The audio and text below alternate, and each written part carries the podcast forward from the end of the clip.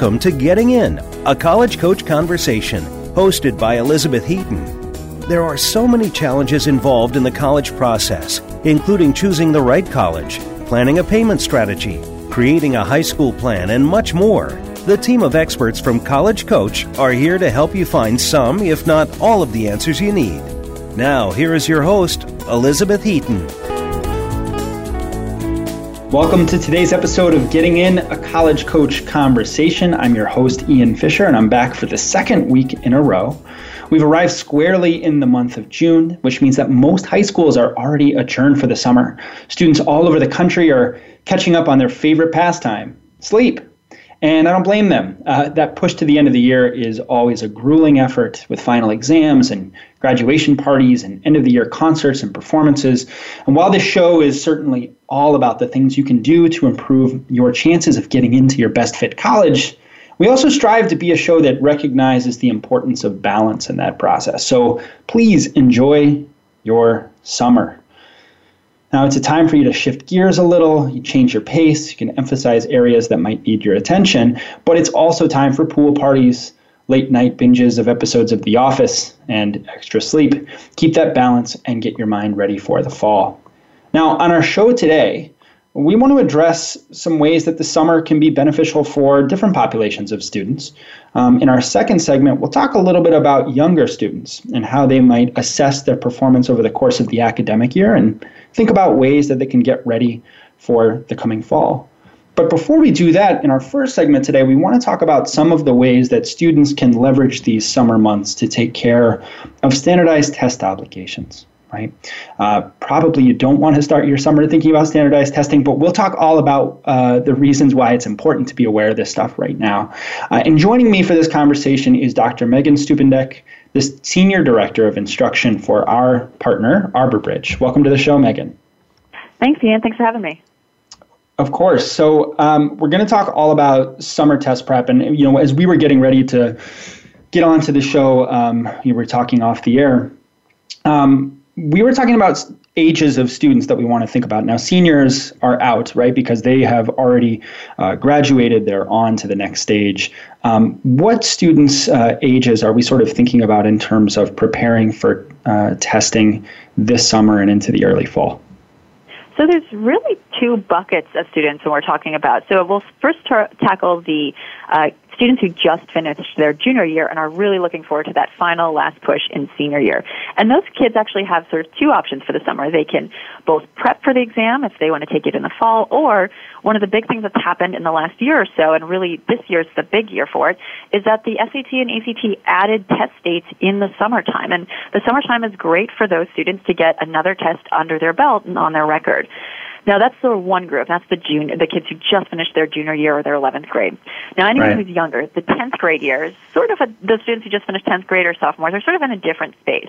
Those kids can start to dabble in the test prep world. They may want to use the time to figure out, uh, maybe take a diagnostic exam of each test and figure out, okay, once junior year starts and I actually do get into test prep and really want to think about these exams, use a diagnostic in the summertime to figure out which one you're going to focus on. So you don't necessarily have to pedal to the metal and do everything. In fact, those kids shouldn't probably take the summer S A T or A C T because they're just tenth graders or students who just finished tenth grade. You're just not academically ready this summer. Um, but you can use it to start putting your plan into place and sort of getting a lay of the land. And for some kids, they may want to start a little bit of their test prep to get a little head start in case they're going to be taking the exams um, in the fall, or um, most students will be taking it in the spring of their junior year. Yeah, now I, I got a question today from a family, and, and they were sort of interested in a student actually preparing to take the A C T as a, a sophomore. So they're finishing ninth grade and thinking about tenth grade. Um, and, and, you know, I don't know about your take on this and when it might be okay for students who are especially young to think about testing. But from the point of view of, of an admission officer, we never looked at the date that a student took the exam as a measure of their score. So if you get a great score as a ninth grader, it's not more valuable in the admission process than getting the same score as an eleventh grader or a twelfth grader. Uh, are there ever occasions where you might encourage a, a very young student finishing up ninth grade to even think about testing, or would you sort of tell them to hold their horses and wait a little bit? Yeah, I think it's great to have the perspective of a college admissions actual officer who sort of sees where the where this all leads. And I, I, we in the testing world also agree with that idea. It's just hold your horses. You're only going to get stronger academically. So even if you could do a great, you know, come out with a very strong score, even at the end of your ninth grade year, why not get a few extra points by putting another year of academics under your belt and really take the test when it's meant to be taken? Really, the earliest most students are ready would be probably the spring of their junior year, as I mentioned, to take their first official exam. Um, but mm-hmm. there are a few exceptions when students might be very advanced in their math classes in particular. They might be ready maybe junior fall. But really, that's kind of that's really the earliest time we suggest the student take their official first crack at the exam.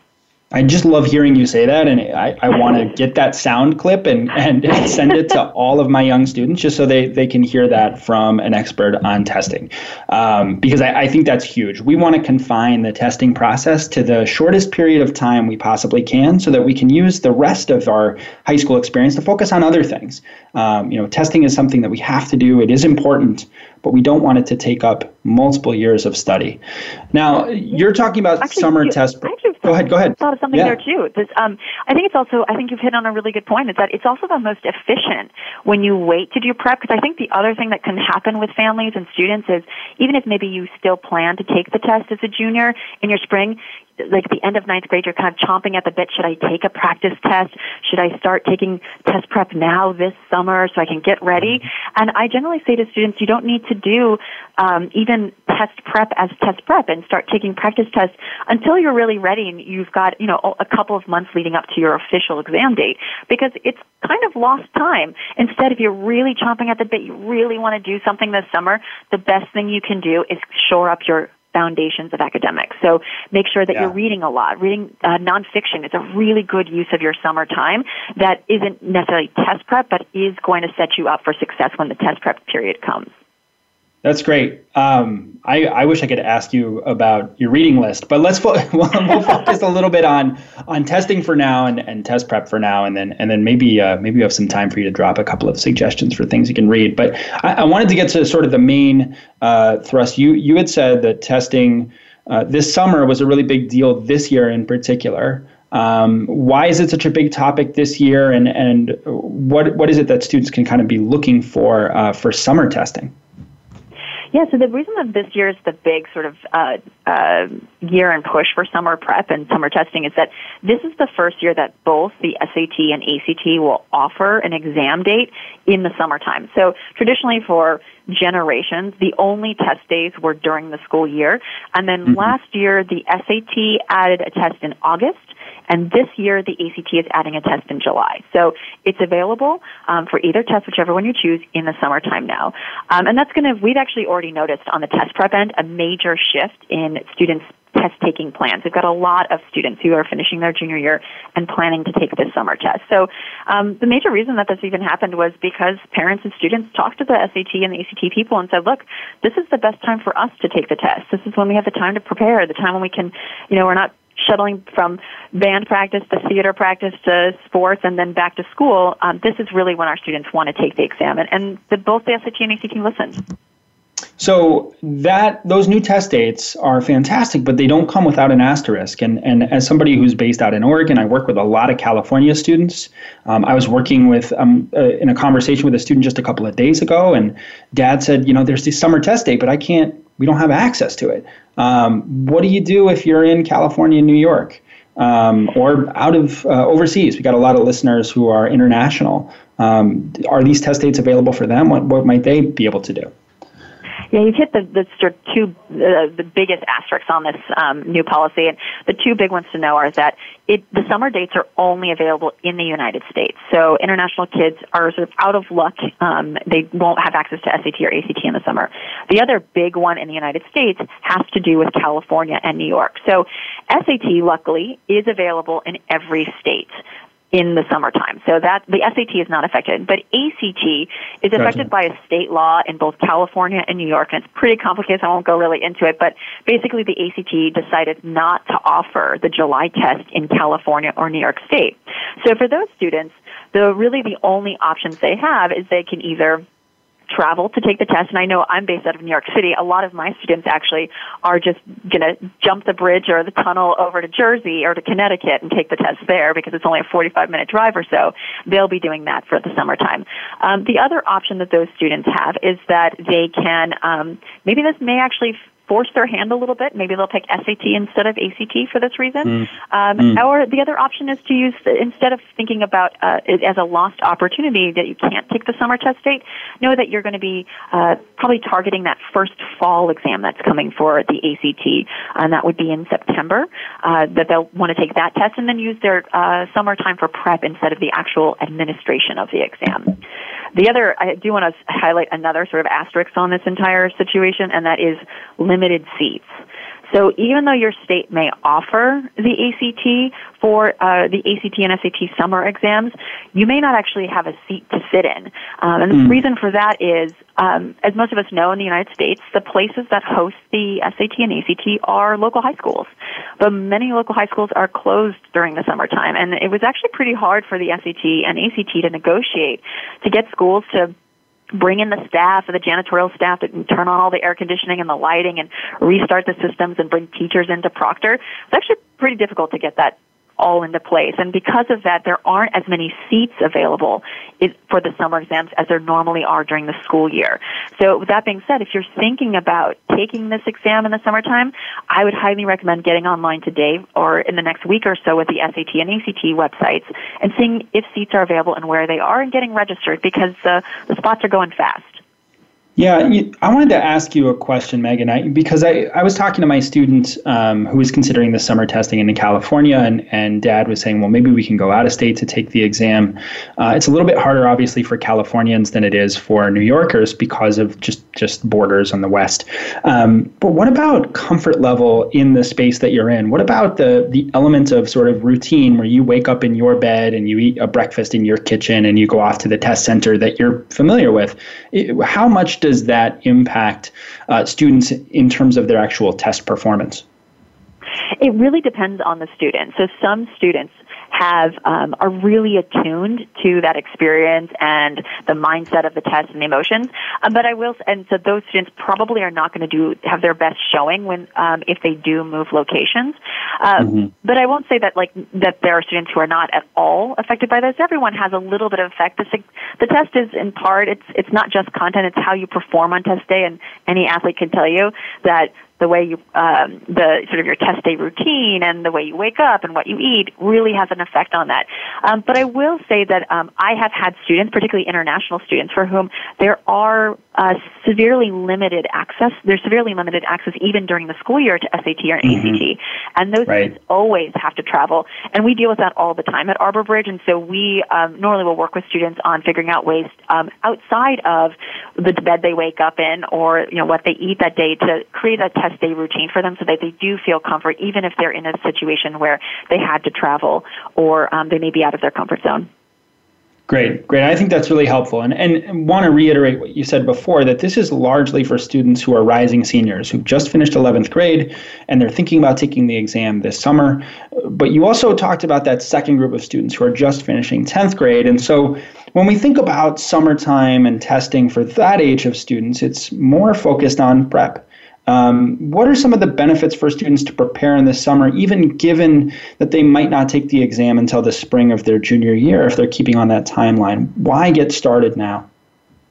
Yeah, I think for the summer prep, what's great about it is there are really a couple of different benefits. I mean, the big one is you can just focus on prep. You're not um, you know, buried in schoolwork and doing all of your extracurriculars necessarily at the same time, so you can just focus on prep, and it's easier to get it in. I think the second thing is that students can do sort of more of efficient prep. They can do more intense prep. So instead of doing during the school year, you can only fit in an hour a week. You can probably do five or six hours a week and, and, and do maybe a full test prep course in uh, a month or so. Um, so those are really the big, big benefits. But I will say there are a few drawbacks as well. I think one of the big things students should keep in mind is that when you don't have schoolwork routine on your back, it actually becomes paradoxically enough, the less you have on your plate, the easier it is to procrastinate and be kind of kind of um, unmoored from your schedule. So you just no want to kidding. make sure that it's you just want to make sure in those cases that you have a schedule and that you're committed to following it.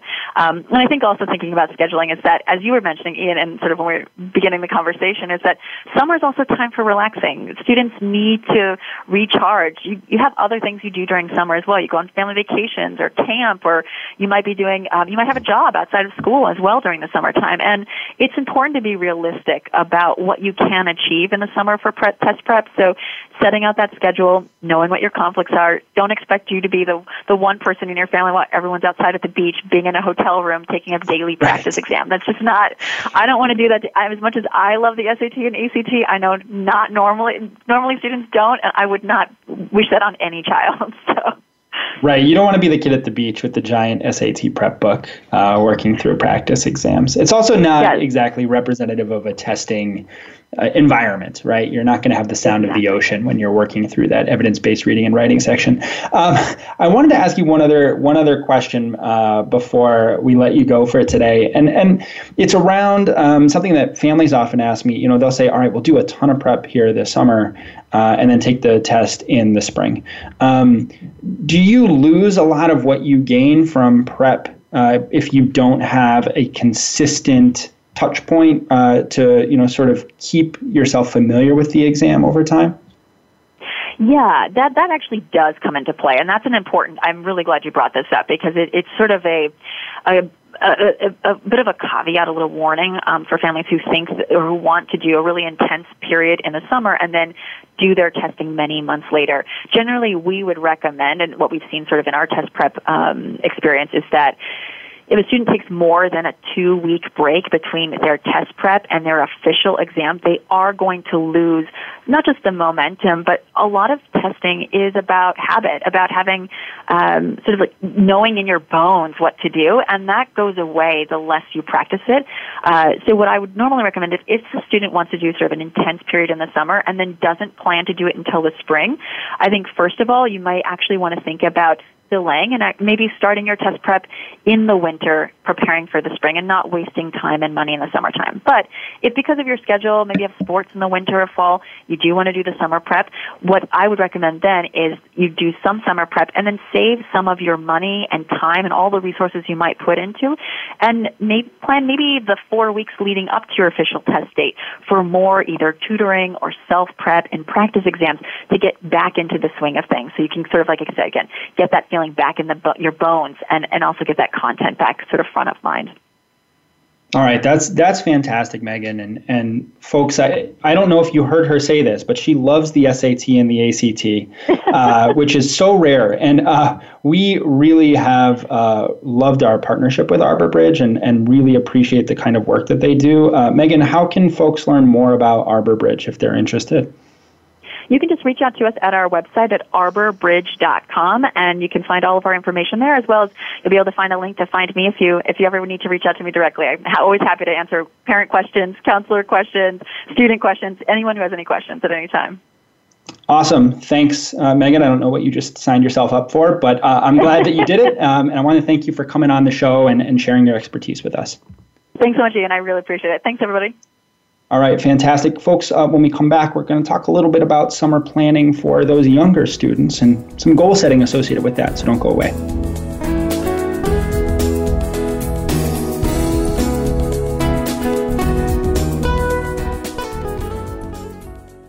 Become our friend on Facebook. Post your thoughts about our shows and network on our timeline. Visit facebook.com forward slash Voice America. If you're a parent of a high school student, you've probably heard a lot of scary stories about college admissions, about the growing number of applicants, the shrinking number of spots, about how even valedictorians are being turned away. For families of hopeful college students, it's impossible not to worry. But at College Coach, we take the worry out.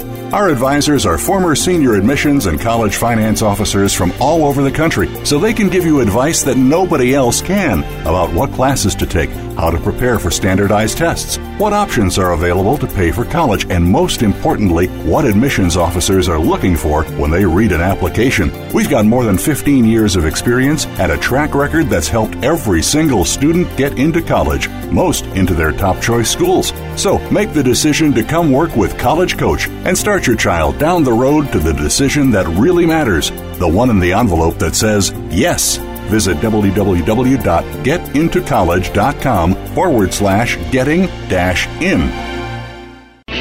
Are you finding your frequency? It can be described as that space between failure and success. It's the future of digital media. It's finding your voice. It's engaging topics, content, and ideas. Jeff and Ryan discuss the digital media space and all of its aspects. It's about making the mistakes, taking the chances, summoning the intestinal fortitude to step out of your comfort zone, and discovering what you can accomplish when you decide to try, decide to learn, decide that you have something to say, and find your frequency. Live Fridays at two p.m. Pacific Time, five p.m. Eastern Time on the Voice America Variety Channel.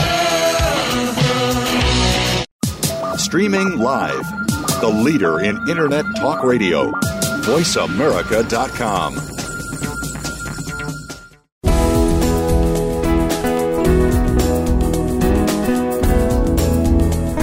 You are listening to Getting In, a College Coach Conversation. To reach Elizabeth Heaton or her guest today, please call in to one eight six six, four seven two, five seven eight eight. That's one eight six six, four seven two, five seven eight eight. Or send an email to gettingin.voiceamerica at gmail dot com. Now, back to the show. All right, folks, welcome back to the show. Uh, before we get into our next guest and our next topic, I want to introduce a new school to you in our weekly Spotlight series. Today, we're taking a trip to upstate New York. Study what you love and be who you are. These are two reasons why bright, creative, and ambitious students choose Hamilton College, a down-to-earth liberal arts college in central New York, one of a handful of selective colleges without distribution requirements. Hamilton fosters a lifetime love of learning by encouraging its one thousand eight hundred fifty students to chart their own academic journeys.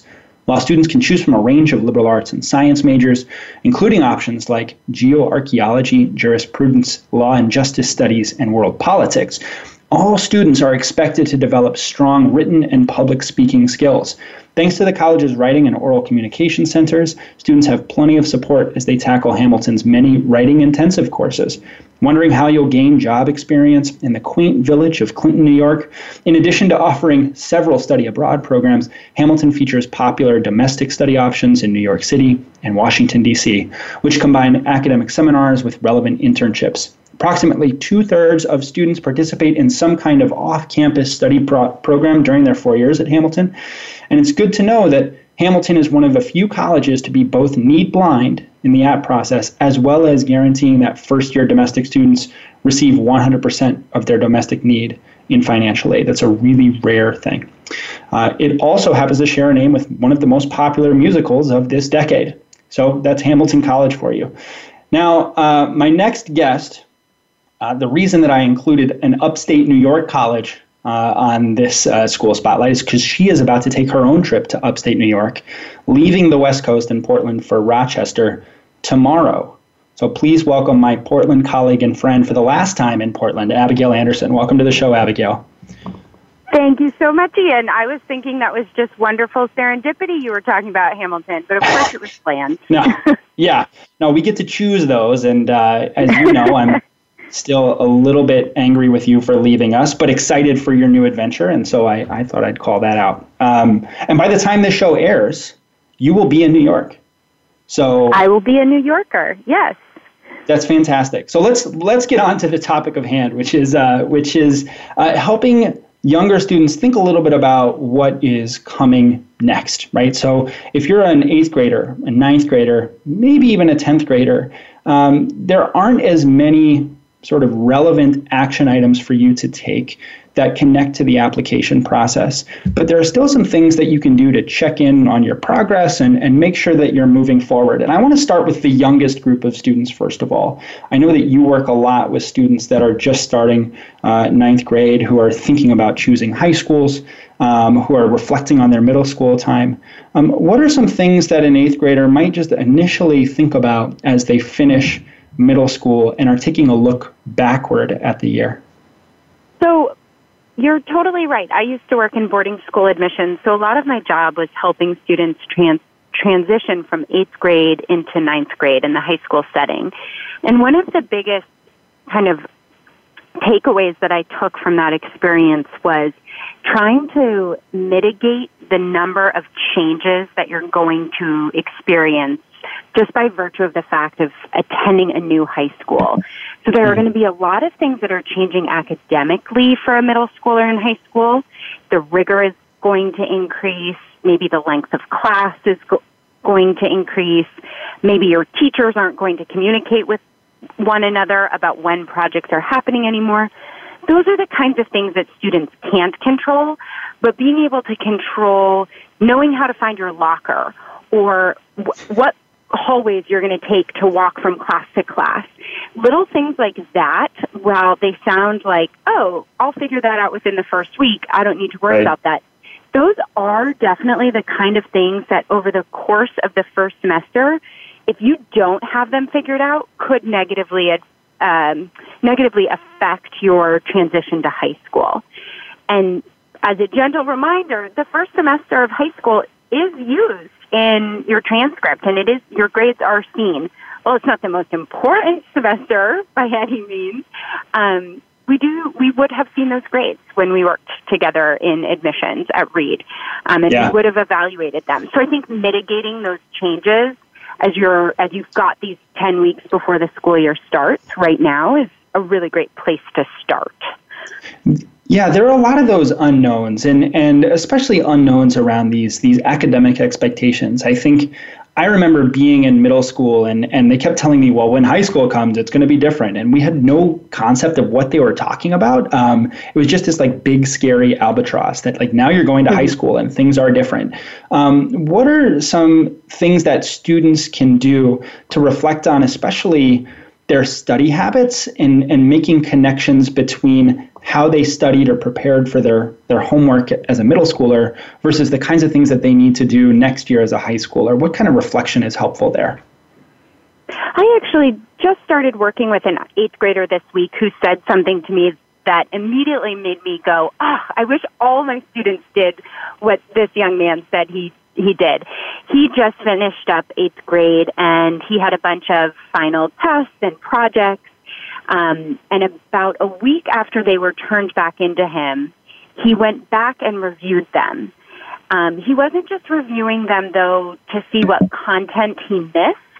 So the review wasn't about going back and mastering or remastering any of the content from eighth grade. His review was to help him think about how he prepared for those final exams, the mm. ways he studied, the ways he organized his time, maybe if he had procrastinated. He was really thinking about what worked for me in eighth grade and what didn't work for me. And I thought that was incredibly forward-thinking and wise of him to be doing. Yeah, that's, I mean, it's great to have that information, right? It's almost a diagnostic. And, and I, I try and get a lot of students to do that, to think about what are your study habits in the classes you're successful in and why do they work out for you? What are the study habits in classes that maybe you struggle with? Why doesn't that work out for you? But thinking more about process than outcomes. Um, you know, why is it that you're you're getting the results that you're getting at the front end? Um, But imagine you do that, right? So you look backward and you think a little bit about your process, and, and now you've got all this data. Um, how can you set some goals for yourself in the coming year? What are some things that you might think about uh, as you enter high school academically that you might not necessarily know what to expect, but you want to make sure that you've got some concrete things that you can keep track of? For sure. So I would I would keep a list of what worked well, what study habits worked well. So was it a particular way you organized your notebook? Was it working from a certain hour in the evening and ending by a certain hour? So for example, you know, maybe every night for preparing for study, uh, final exams, you gave yourself a study hall of working from seven to eight thirty without interruption. Did that work really well for you? I would make a list of the things that worked well. I would also write down a list of things that weren't working so well so that you can come back to this and remind yourself. I also think just setting some goals is is part of that process. So by making that list of what works and what doesn't work, you're kind of inadvertently setting some clear goals for yourself in the coming year. If yeah. you know that setting aside two hours every night, uninterrupted, where you turn off your phone notifications and you don't get on certain websites that suck your time. Um, you make that goal for yourself right now, and you say, my goal is Sunday night through Thursday night, I work from seven to nine p.m. uninterrupted. And write that down, and I think it's really important to have somebody else in your life who keeps you accountable for that. So if you can tell your parents or a sibling or a friend um, that this is what you're doing and that they can support you in that, that's a really, really helpful way in actually being successful in achieving your goals when you have that accountability. Right. Yeah, you can also do a, a some sort of a visual tracker so that you, you start Sunday through Thursday. You've got your three weeks that you're looking at coming up, and you just check off uh, the square on that calendar every time you achieve that particular goal. And you can start to see yourself building momentum and, and setting that habit, right? I, I don't know how true this is, but I heard once or twice or three times that you set a habit by doing something consistently for three weeks. And I think that that's a really good period of time to test something that you want to test. And if it's not working for you, you can reassess it. But you want to be committed to a thing for a long period of time in order to have reliable evidence that it works or doesn't work for you in, in the new high school world. Um, Abigail, I want to fast forward a year now. So we're, we're talking now about ninth graders um, and some of the things that maybe they're reflecting on. And I would imagine that you would have a lot of the same advice for them on, you know, how your courses worked, except now they've got a little bit of a better idea of what the high school culture is all about. Um, what about looking at extracurricular activities? Um, it's a it's an entirely different world in high school in terms of sports and music and clubs, and there's just so much more going on than what you might have seen in middle school, and sometimes that can be overwhelming for a freshman. How might you reflect on your extracurricular engagement and think about ways to, you know, keep a strong, solid commitment over summer and into the fall of your sophomore year? You know, I think one of the things that's challenging about activities, particularly for tenth graders, is that they're in this weird in-between. In ninth grade, nobody expects to be the leader of a club or to hold a position. Um, but you're usually, by the end of ninth grade, feeling really excited about a club or two and wanting to step up, wanting to take on a leadership or uh, leadership position or maybe have more responsibility. But that's not always possible when you have a club or Um, a leadership team that's chock full of eleventh and twelfth graders. And so I think it's really important in tenth grade to not get discouraged and to not feel like, well, that's not even worth my time because I'm not doing anything special. I'm just, you know, a member of a club. Um, I think that tenth grade is a great time to really focus in on the things, the activities and the extracurriculars that you really do like to do. It's okay to drop things you figured out in ninth grade you're not totally in love with. But I also yeah. think tenth grade is a great time to say, how can I step up within the club in maybe a way that's not defined? You know, it's not a president, it's not a treasurer, but it's um, taking on a project nobody else wants to take on, or coming in early in the morning to hang up signs for an event that your club is hosting. How can you step up as a young member, but a really committed member of the activities that you're doing? I think that's one of a really fabulous goal to think about for tenth grade.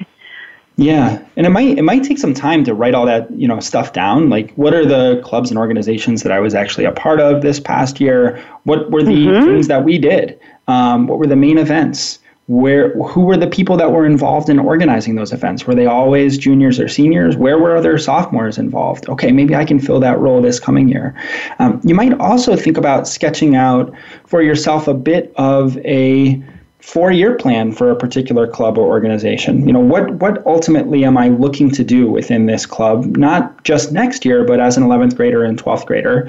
And how can I do certain things as a tenth grader that provide a stepping stone towards the next rung?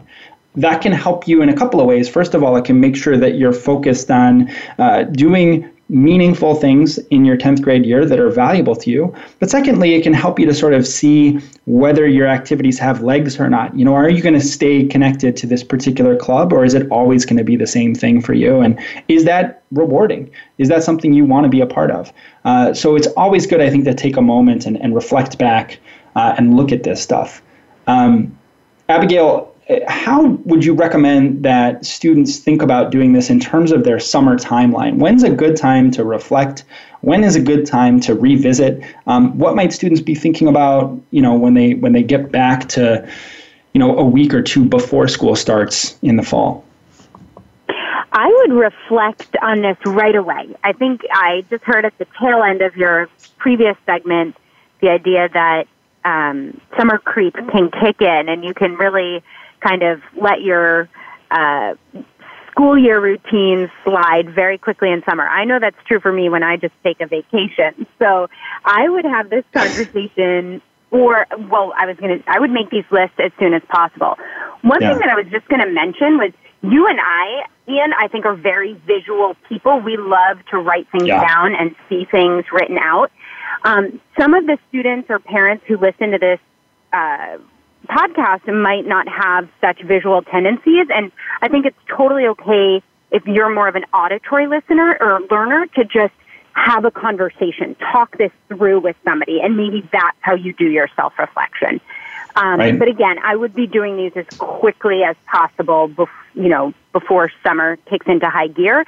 And then again, I would check in on the reflection you did at the end of the school year, right before the beginning of the school year. I would say one to two weeks ahead of the school year, so that you can go in to the first day of school and be clear on what your activities goals are, if in right. case you have to sign up for anything, or maybe make an adjustment to your tenth grade course schedule in order to accommodate one of your goals.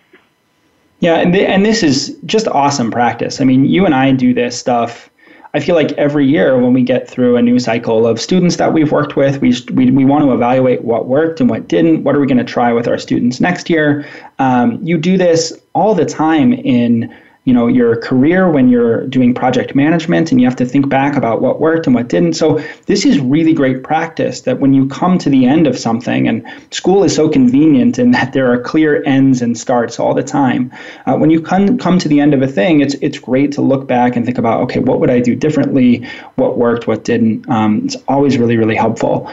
Um, Abigail, I wanted to ask you one final question. We only have a little bit of time for this, but we're talking about all of this content Um, totally removed from the admission process. We're not talking at all about colleges or what they're looking for, or you know uh, what a, a student might be aiming for in terms of competitiveness. Is there any reason for a student, especially a, a rising ninth grader, a rising tenth grader, to be thinking about this kind of plan in terms of a particular college or university? No, I don't think so. Okay. Good. I, yeah. I think that, yes. Yeah. Good. That's. I, I mean, that's a really quick answer for the. For the end just to give just to give a little bit more color here, I think that in doing this type of reflection, you're preparing yourself for admission to any type of college. Right. You cannot ever predict what college is going to be looking for a flautist or a football player or a mathematician in a particular year. So, trying to game your activities based on a particular college, to me, seems like a fruitless exercise. Yeah. Um, but if you're really pursuing what you like to do, and you're setting goals to imp- improve what you already love to do, you're preparing yourself to apply to any school that you want to go to. Right, right. Figure out what the shape of yourself is first, and then figure out where that shape is going to fit uh, later on down Thank the road when you start choosing colleges. Um Okay, Abigail, I think you've got more boxes to pack and, and uh, things to get ready. So um, thank you very much for joining us, and I hope you have safe travels out east. Thank you, Ian. Take care. Okay, uh, folks, when we come back, we're going to turn over to the financial aid corner of the, the show to talk about forbearance. Uh, that's a really complicated word, and I'm excited to find out what it means. We'll be right back.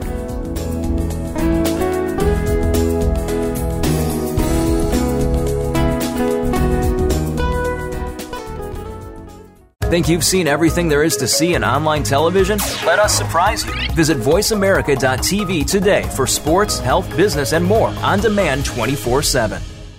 If you're a parent of a high school student, you've probably heard a lot of scary stories about college admissions, about the growing number of applicants, the shrinking number of spots, about how even valedictorians are being turned away. For families of hopeful college students, it's impossible not to worry. But at College Coach, we take the worry out. Our advisors are former senior admissions and college finance officers from all over the country, so they can give you advice that nobody else can about what classes to take, how to prepare for standardized tests, what options are available to pay for college, and most importantly, what admissions officers are looking for when they read an application. We've got more than fifteen years of experience and a track record that's helped every single student get into college, most into their top choice schools. So make the decision to come work with College Coach and start your child down the road to the decision that really matters, the one in the envelope that says yes. Visit www.getintocollege.com forward slash getting dash in. Our humanity is a thing we take for granted, but it takes many forms, and it requires much of us to fully express it. Listen to On Living, The Trauma and Beauty of Being Human, with host Doctor Leanne Nguyen. This program will explore topics about survival, fulfillment, hope, connection, being fully alive to ourselves and to others. Guests or people whose life experience inspires us to reflect on these questions. Tune into On Living, broadcasting live every Thursday at eleven a.m. Eastern Time, eight a.m. Pacific Time on Voice America Variety. The Internet's number one talk station. Number one talk station. voice america dot com.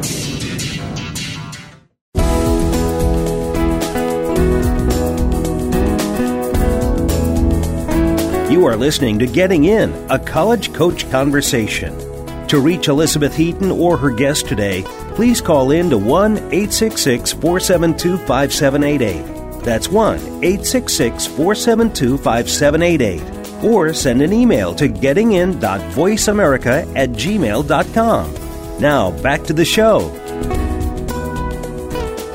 All right, folks, welcome back to the show. I, before we get into our last topic here to talk about financial aid, I want to remind you that you can get in touch with us uh, through email at gettingin.voiceamerica at gmail dot com. We're glad to take your questions at any time and talk about them on a future show. And you can always find a lot of our expert content on Facebook at facebook.com slash college coach or on the web at blog dot get into college dot com. Some really fantastic content there. All right, for our next segment, I'd like to welcome my colleague in financial aid. She is one of the most organized people that I know. She is a tremendous financial aid expert. Uh, please welcome to the show, Beth Feinberg-Keenan. Hey, Beth. Hey, Ian, how are you? I am doing wonderfully, and I am really excited to learn about forbearance. And so we're going to start with just the basic. What is it? What is forbearance? So in short, Ian, it's really just the ability to put off paying your student loans um, or paying less on your student loans. And okay. There are different reasons why you might be granted a forbearance. Uh, somebody who might have high debt-to-income ratio. Uh, maybe you have an extended illness, uh, loss of a job. And these are basically reasons due to economic hardship. But during um, federal loan consolidation, uh, so for those borrowers who are looking to consolidate their loans and they can't afford that required monthly payment, they may consider postponing payments on their loan until that consolidation process is complete. Or uh, for individuals who want to standardize their repayments um, when their loans, their loans start making payments on their loans, it's another reason that uh, many borrowers look at um, putting their loans in forbearance. So what I mean by that is you have a six-month grace period on your loans until you have to start making payments. So okay. Let's say that you get your undergraduate degree and you are you start paying back your loans and then you decide to go back for an advanced degree, for a graduate degree, for a professional degree. And you take out new loans. So the loans that you have out for undergrad, those loans are going to go into repayment thirty days after you finish that new degree, but you have a six-month grace period on this on your new loan. So some borrowers may not want to start making payments on those old loans, so they'll place those old loans into forbearance in time when their payments are due to coincide with those new loans that they're um, that they're going to be paying back. Um, gotcha. And the last thing, Ian, that you also just need to keep in mind too in terms of forbearance, this is a program available to those borrowers who have federal loans. Uh, so we're talking about direct loans, um, the old self loans, uh, plus loans, and Perkins loans. This doesn't pertain to uh, those students who took out private loans. This is a federal program available to, to borrowers. Gotcha. Okay. So we've talked before about deferring loans. Uh, when getting back in school, if you've lost a job, you can you can do a loan deferment. But what's the difference between that loan in deferment versus forbearance? So deferment is, you know, really specific um, due to certain criteria like, you know, economic hardship, unemployment, and you have to meet certain criteria in order to put your loans into deferment. Okay. I think back to when I um, graduated from college, I was unemployed. I actually took advantage of an unemployment deferment. But I had to prove to my servicer that I was actively looking for a job.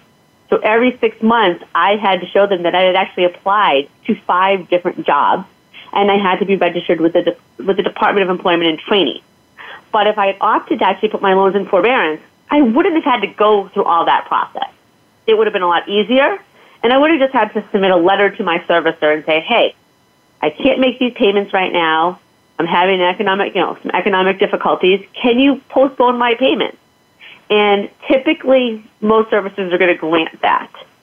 Um, the other reason that it's a little bit harder to get deferment is for those borrowers who have subsidized loans, they regain their interest subsidy. So those those loans aren't getting any bigger. So the federal government wants to make sure that, you know, they're granting deferments to those individuals who in fact qualify for deferment. But unsubsidized loans, whether they're in deferment or forbearance, interest is still going to accumulate during that period of time. So it's cheaper for borrowers to place their loans into deferment versus putting them into forbearance. So I, I always recommend to borrowers, when you're calling your servicer, ask if you qualify for deferment first before you explore a forbearance. It's going to it's going to save you a little bit of money um, because during forbearance, while you're not required to make any payments, interest is accumulating on all loans, uh, both subsidized and unsubsidized loans. So if you're not paying the interest on those loans while you're not making payments on those loans, what's going to happen is its interest is going to be capitalized, and that loan is likely to be larger when you get out of that forbearance. Gotcha. So that, I mean, that seems like something that you really want borrowers to be aware of. Uh, can you tell us a little bit more about interest accruing during forbearance? So this is this is not something where everything halts. Uh, you, it sounds like you you can stop making payments and put those off for a period of time. How long is that period of time, and where does the interest question fit into it? So, you know, that's a great question, and it's often that I talk to borrowers, and they're like, I don't know how my loan got so big. I haven't been making payments, but what happened to it? So let me uh, provide you an example, because I think this is really the best way for, you know, our listeners to understand what that actually means in terms of dollar amount. So let's say that you borrowed a loan for forty thousand dollars, and the interest rate on that is six percent, and you're currently in repayment. Uh, your monthly payments are four hundred fifty dollars a month for ten years. Now, let's decide something happens, and you actually need to reach out to your servicer, and you have to ask him if you can place your loan into forbearance. So the first thing to keep in mind is that interest is going to be accruing on that loan daily. So if we do the math, in a perfect calculation, we have a forty thousand dollars loan at six percent. Interest is accruing daily, so we're looking at about two hundred dollars a month. And the way that I calculated that was I took that forty thousand dollars loan, I multiplied it by six percent, and then I divided that by twelve months to get what we're looking at for interest on a monthly basis. Mm. So if you think about that, if you've mm. not, if you're not making any payments for one year, that's two thousand four hundred dollars in accumulated interest. If you extend that for two years, now that's four thousand eight hundred dollars in accumulated interest. So when you go back into repayment, your original loan that had a balance of forty thousand dollars, your balance is now going to be forty-four thousand eight hundred dollars. And at six percent, and continuing to repay that loan over ten years, guess what happened to your loan payment? It also went up. Your loan payment now is five hundred dollars a month versus the four hundred fifty dollars that you're originally paying on that loan before you postpone those payments through forbearance. So it might be a short-term solution, but in the long run, if you're thinking about like, hey, I can't afford that four hundred fifty dollars payment, and you're not paying interest, guess what? When you get out of forbearance, your loan payment is likely going to be higher. Yeah, it sounds like, it, I mean, it can get quite a bit bigger. These these these are not small interest amounts, especially on a larger loan. And you can you can leave things in forbearance for a while, it sounds like. I mean, you mentioned up to two years in, in this example. How long can a loan be put in, in forbearance? Is that something that you're able to do for a long period of time? Well, most servicers are going to grant you forbearances for periods of six months or twelve months. And most okay. servicers also have a cap that they're going to grant it for no more than three years. But in reality, in all the years that I've worked in financial aid, I have come across so many people, somehow, they've actually been able to postpone their their loans for a longer period of time. And really, much to their amazement, they're like, how did it get so big? And so it's so important to understand that, while they have to understand that, you know, they're not required to make any payments on the loan, that loan is going to get bigger over time. So this really isn't a long-term strategy. This is no. a short-term Band-Aid. You know, this is really that short-term Band-Aid. I can't afford my monthly payments for this amount of time. But if you continue to prolong and reapplying for forbearances, because you have to reapply every six to twelve months with your servicer, guess what? That loan's likely to get out of control, and you may actually find yourself off in a worse situation than you originally were when you started to postpone those payments. Now, it sounds like a big problem here is the accrual of interest that's happening and, and letting that to build up steam and, and potentially cause a greater payment when you come out of forbearance. What about just paying the interest? Can you just say, okay, well, I'm, I'm accruing this interest. I'll go ahead and pay that down, and, and then I'll I'll keep the same total loan, and I'll keep my same payments, and, and this will buy me some time. Can you do that? Absolutely, absolutely. When you know when I'm talking to borrowers and they're looking for some type of short-term relief, one of the things that I often bring up to them is, can you afford a smaller payment? Can you pay interest only? Um, if you are able to pay interest only, if you're able to make a smaller payment, because that's another option also available to you within forbearance. You don't have to totally postpone your payment, but you can ask your servicer if you can actually make a smaller payment. And it's going to save you a lot of money over the life of the loan. You can just log into your servicer's website. Um, you can let them, you know, you can make one-time payments. When you're applying for forbearance, you can check off a box on the application, indicate you want to pay the interest. So you'll only rebuild the interest. So you have that flexibility. If you're somebody who thinks that maybe you can't pay the interest every month, then you know what? Don't check that box off. But when you have extra cash flow, you have a little bit more money, then go into the servicer's website and apply a payment towards your loan. It's not going to take you out of forbearance. So if that's, you know, one of your apprehensions of doing that, don't worry. If your servicer sees that you made a payment, they're not going to pull you out of forbearance and all of a sudden make you start making those larger payments. Hmm. Great, great. I think that's really helpful. This was thing a thing that I thought was going to be really challenging to talk through, but I think there's a, a lot to understand there, and it sounds like it's a great thing just to be communicative with your servicer to figure out what the options are and, and talk uh-huh. that through. So, Beth, I want to thank you so much for coming on the show today and, and talking us through a challenging topic. Thanks, Ian, for having me. I really appreciate it. Of course. And uh, thank you all for joining us today as listeners. It's been a, a pleasure for us to walk you through some considerations for this summer as you kick off your vacation time and other awesome summer activities. So maybe you're listening to us on the way to the beach or on a flight across the country uh, to, a, to a vacation destination. We're glad to have you. Next week, things will get steamy on the show when we talk all about science, technology, engineering, art, and math programs uh, at different colleges and universities. I know that was a bad pun. Um, in our office hours, we'll also talk about the pros and cons of starting your high school career at a two-year college and then transferring. And in our finance corner, we'll give you some tips for preparing your teen for college on the financial aid side. What is a budget anyway? What do they need to know? Finance expert Lori Peltier just saw her daughter graduate college, and she's got all the tricks in the book. She'd love to share them with you. So until next time, have a wonderful week. We look forward to connecting you here on Getting In, a College Coach Conversation. Have a great day.